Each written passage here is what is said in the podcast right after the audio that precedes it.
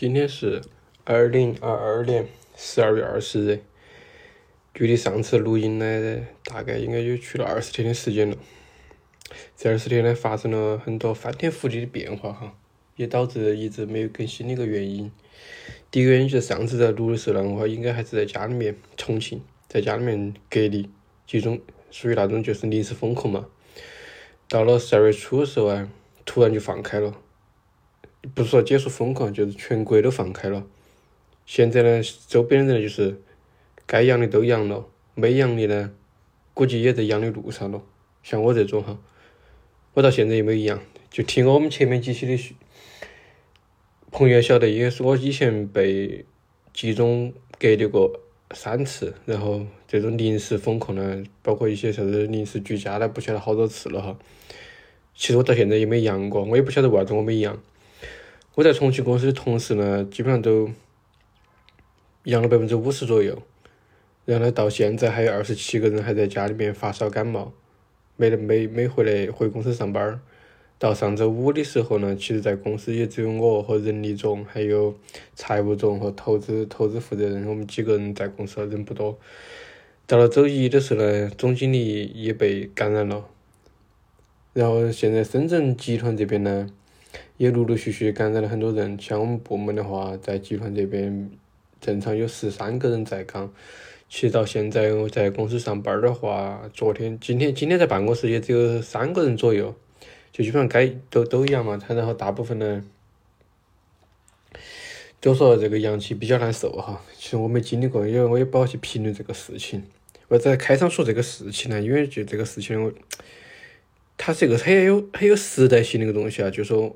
我就我在开场把这个时时今天的时日期也说了，时间也说了，就想记录一下这个事情。可能在好多年以后，可能大家再来回顾这个事情的时候，再听到现在这些一些记录哈，可能还是会有一些感悟。就不晓得这个放开到未来到底会是啷个一个情况，我们也不去做这个预测哈。到底经济会发展的好好，这个新冠会不会就此就能放开全民免疫后就消失掉，这个都无法去。去预测也不去预测，也不去讨论这个事情。我做这个节目虽然叫社会学原理，但是我们不去讨论事实，不对事实做任何评论，只是说说会儿我们个人的一些感受吧。更多还是讲一些有知识的东西吧，比如说上次讲的这个建筑学给大家的建筑课这些东西啊，这个我觉得是个比较好的个好的个内容哈。因为给大家建筑课，后面还会给大家做一些更新，包括下面我估计会讲风水吧，因为风水这个东西呢，就是大家。觉得离我们很近，但是觉得离我们很远。就这个风水到底是啷个回事哈？其实大家没得几个人讲得清楚，因为就是说它这个很玄的一个东西啊。但实际上这两天我深入的研究了哈儿哈，其他没有我们想的那个复杂。所以我可能会在后面几期就是说花一点时间给大家讲讲风水这个事情。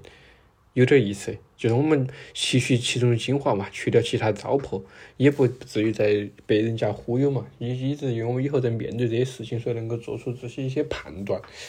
我觉得能够把这些事情就给大家讲一讲、分享下也是不错的哈。然后另外一个想法呢，就是说，最近我一直比较喜欢看看悬疑电影哈，看一看悬疑的一些一些，包括警匪啊，包括悬，更多是悬疑哈，悬疑但不惊悚，哎。惊悚一点也可以哈，不是很喜欢看那种就是纯恐怖的那种割肉啊、尖叫啊那些。所以最近我在看这个希区柯克的这个原著小说哈，现在正好手上有一本希区柯克悬念故事全集，所以说想借了这个机会呢，就说我在这边就说找点时间，就说每隔两期呢就给大家讲一下这个希区柯克的故事哈，就是把他原著故事拿来给大家讲一下，我觉得这个还是。可能大家不知道大家喜不喜欢听哈，我可以试着去讲一下。然后讲呢，我想还是用重庆话嘛，就不切换普通话了，因为我普通话跟重庆话呢差别不是很大，所以就就讲讲点重庆话，讲这个希区柯克的悬念故事。大概呢，我想这个每一期呢时长还是尽量控制在这个大概有一个小时吧，一个小时左右。所以说呢，这个我也不晓得能够讲几个故事，因为希区柯克他的故事不多不长，他多但不长。每个故事就是我自己看的话，估计二十分钟吧能够看完一篇故事，不晓得讲能讲好久。然后希望能一起能够讲个两到三个故事。我也在学习，也大家也也听的时候也在学习。然后这个故事我也没说，就是我我讲的故事有些是我也没没没有看过，有可能我正在讲的时候。我也是在第一次看到这个故事哈，所以说会不一定很很，就不一定会很很顺畅哈。啊，现在讲第一个故事吧。这个故事的名字叫做《剑与锤》啊，不晓得为啥子叫个剑与锤，我就开始讲了哈。深刻这个人并不坏，虽然你可能认为他有几分傻。我记得事情开始那天晚上，我们坐在海边，凝望午夜蓝色的太平洋。海水正哗哗地向加州的海岸涌过来，然后破裂成无数的白色泡沫。申克正从吸毒所带来的飘飘欲仙中回转，清醒过来。他双臂抱膝，下巴搁在双臂上，眼睛凝望着大海，很美，不是吗？我说道。申克耸耸肩，海风吹起了他的头发。啊，申克是个男的哈，这里用是那个他。当你细细想的时候，就不见得美。他说：“它原本很美，但当你想想它在做什么，就不见得很美。”那大海正在啃咬海岸，吞噬海岸；海岸正慢慢地啃咬加州。假如你仔细的瞧瞧的话，你甚至可以看见牙齿。这种谈话我没理会。申克在清醒时总会说一些不着边际的话，有时候他发誓说。有什么东西要攻击他，不论什么东西，任何人，他都要先下手为强。在某些时候，申克是一个瘦长、毛茸茸、心术不正的人。我是在三藩市认识申克的。我们所住的地方是个破落的住处，共有二十多个奇形怪状的人。每星期警察都要去好几回儿。我们俩决定搬离那搬离那哈儿。所以，我们俩便收拾起简单的行李，向洛杉矶出发。现在，我们俩也厌倦了流浪了。我想，我们俩想一个主意。申克说：“指尖划过长发，好像在洗头一样，洗耳恭听。”邮票和古董。申克坐直，向后躺在沙滩上。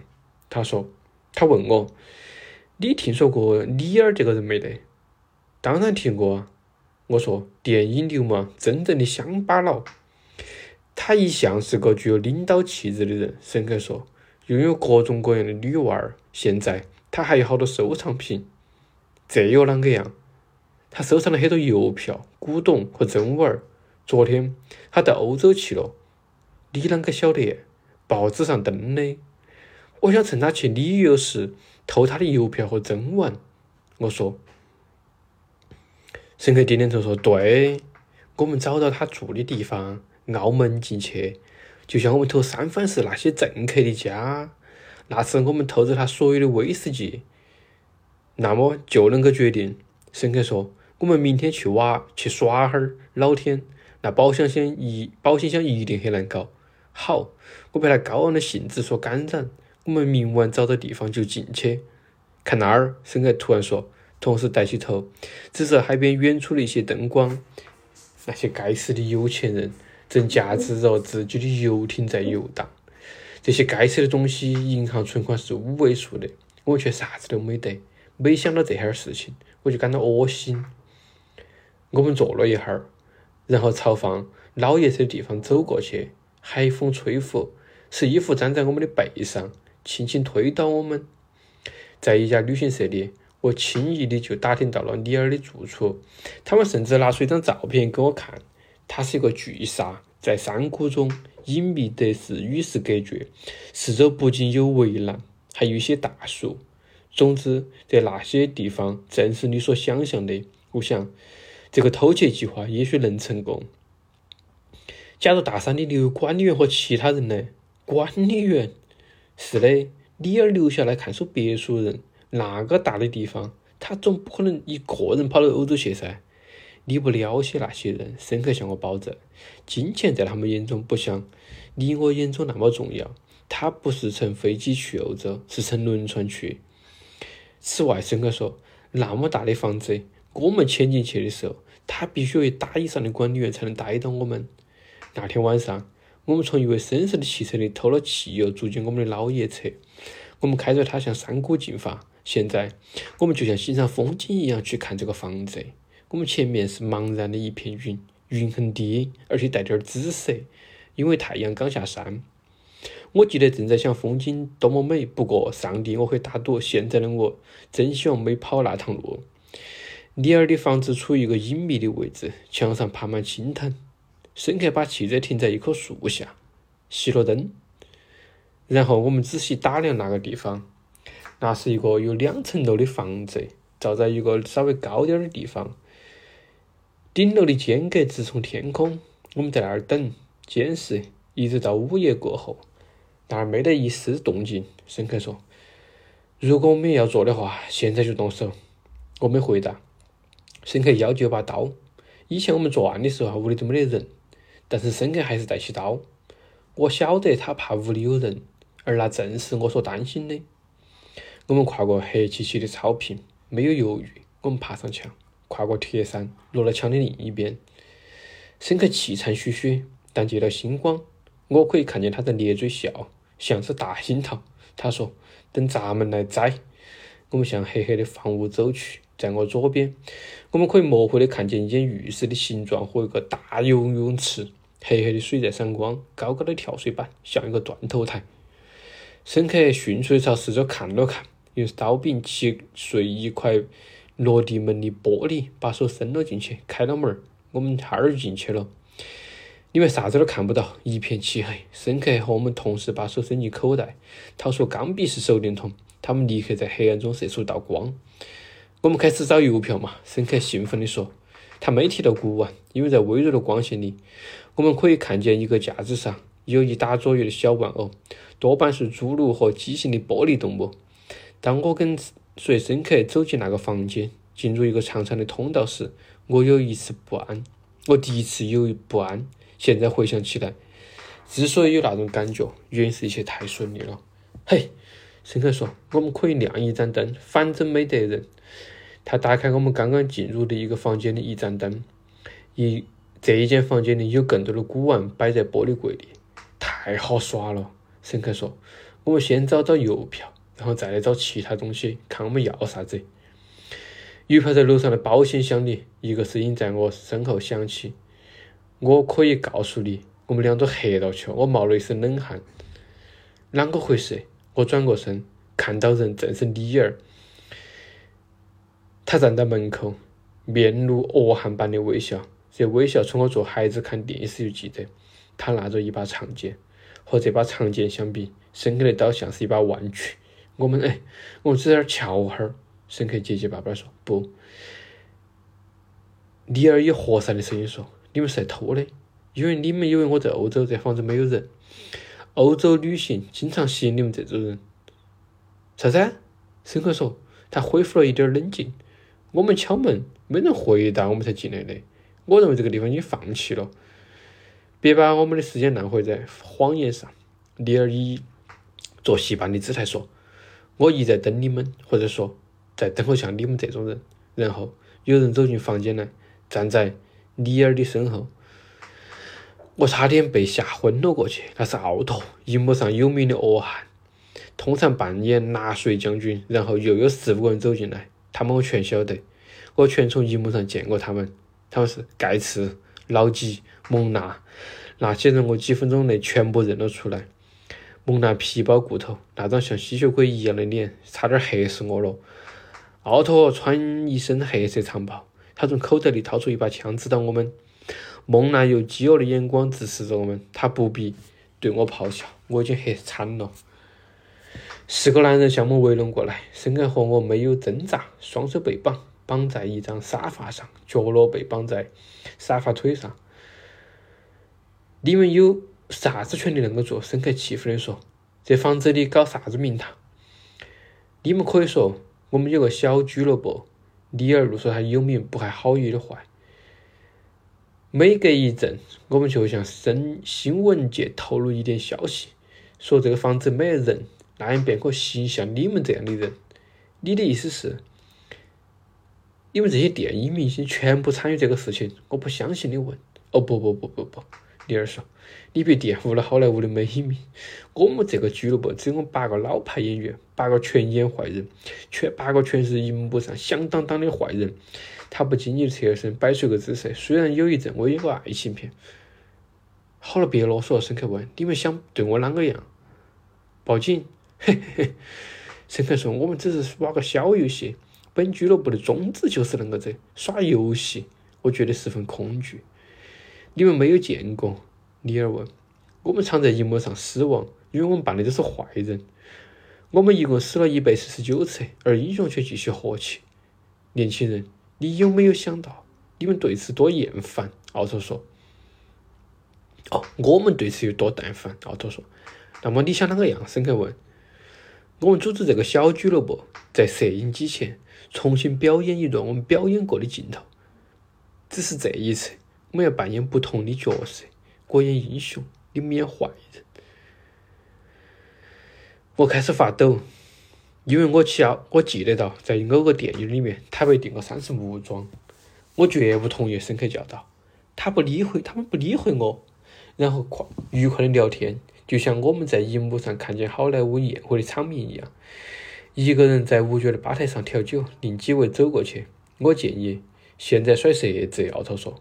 水蛇子声音传来了，我深刻紧张得很。我迎了尼尔说，举起酒杯做胜利状。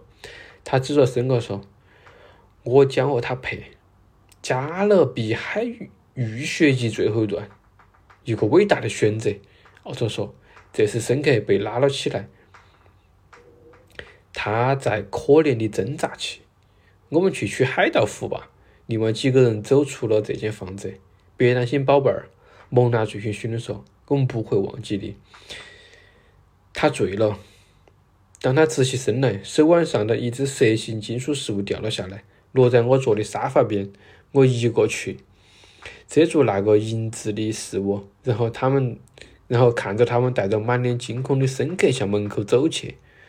房间只剩下蒙娜在看我。我想办法悄悄地移动身子，将那只银色事物顶在我手腕的绳子上。我看过尼尔早期的作品，他都是用这个办法来隔断绳索的。绳子已经旧了，我隔了一会儿就隔断了。他们又走进房间，我停止了隔挂的声音，只是静静地坐着。尼尔穿着艳丽的海盗服。申克也穿类似的服装，只是没那么艳丽。我必须承认，申克在挂上胡子和所有和所有装备后，看起来像是一个海盗。到游泳池去，尼尔命令道。当他们把申克推到游泳池那儿，申克无助地向我望来。来，蒙娜，尼尔向他招手。蒙娜对我微笑。然后像跳舞一样跟其他人出去了，屋里只有我一个人。于是我拼命地挂个绳索。游泳池的那边的谈话一阵阵传来，把灯光安在上面。我想这个角度最好，记到只拍一个镜头。接着是大声笑、装备移动的声音。我拼命地挂皮绳索，直到把它弄断。我慌忙解开脚上的绳索。走出那个房间，溜到我们奥破的法式落地门那哈儿。当我溜出去，融入夜色中时，我听到有人喊：“开始！”我一边跑，一边穿过树林向里面窥视。游泳池附近灯火辉煌，申克和里尔站在高高的跳水板上。申克面对里尔，背对泳池，站在跳水板的末端，两人手中都拿着剑。我已经洗劫了最后一条船！里尔大喊。他们俩开始决斗。我惊异地发现，申克手上的剑是橡皮的。当我穿过草地，接近我的汽车的时候，我停住脚步，再一次往那边看。申克正用软软的剑无助地挥舞，努力抵抗。突然，里尔向申克猛地刺过去，申克被迫后退。他的尖叫声在水溅起的浪花中停止。由于他穿着笨重的服装，他像是牵住的一般，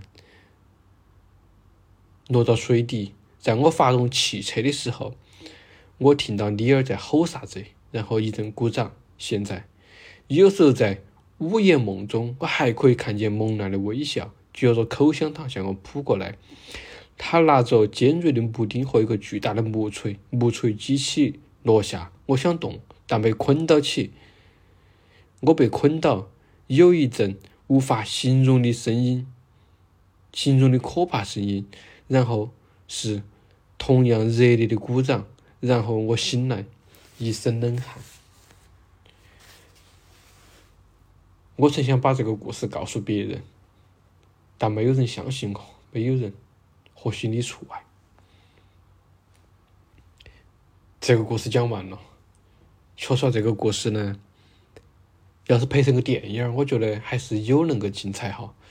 其实讲到中间哈，因为这个我也是第一次听这个故事哈，最吓人的地方还是他们进了屋，打开灯儿。正准备去找邮票的时候，突然李二在后面说了一声：“邮票在上面。”我都遭吓到起了。出去说你你在偷东西，突然后面有个人吼了一声，那不知道吓惨了。然后就是被各种玩弄。我相信这哈儿的导演要是拍这个话，肯定不仅仅是简单在甲板上跟你两个斗剑，把你沉到水底去了，肯定就是各种割肉了。你想儿人皮客栈。想哈儿那个致命弯道啊，想哈儿这些就是美式的这种割肉的恐怖片，基本上这这种套路，我觉得它一个小小的故事啊，就能引引发了很多联想。我觉得这个是希区柯克他很很厉害的地方。今天是第一天讲这个故事啊，大概讲了大概花了半个小时二十来分钟的时间，那我一会儿。今天就先讲一个故事吧，因为讲的确实没没预计到大概会讲成个啥子情况，现在也有点口干，确实就嗓子比较讲讲讲痛了，没想到讲读个故事恁个费劲儿。明天接着讲吧，这个讲故事的应该会天天会更新，不知道大家有啥子反馈没得哈？先先今天就这样，谢谢各位。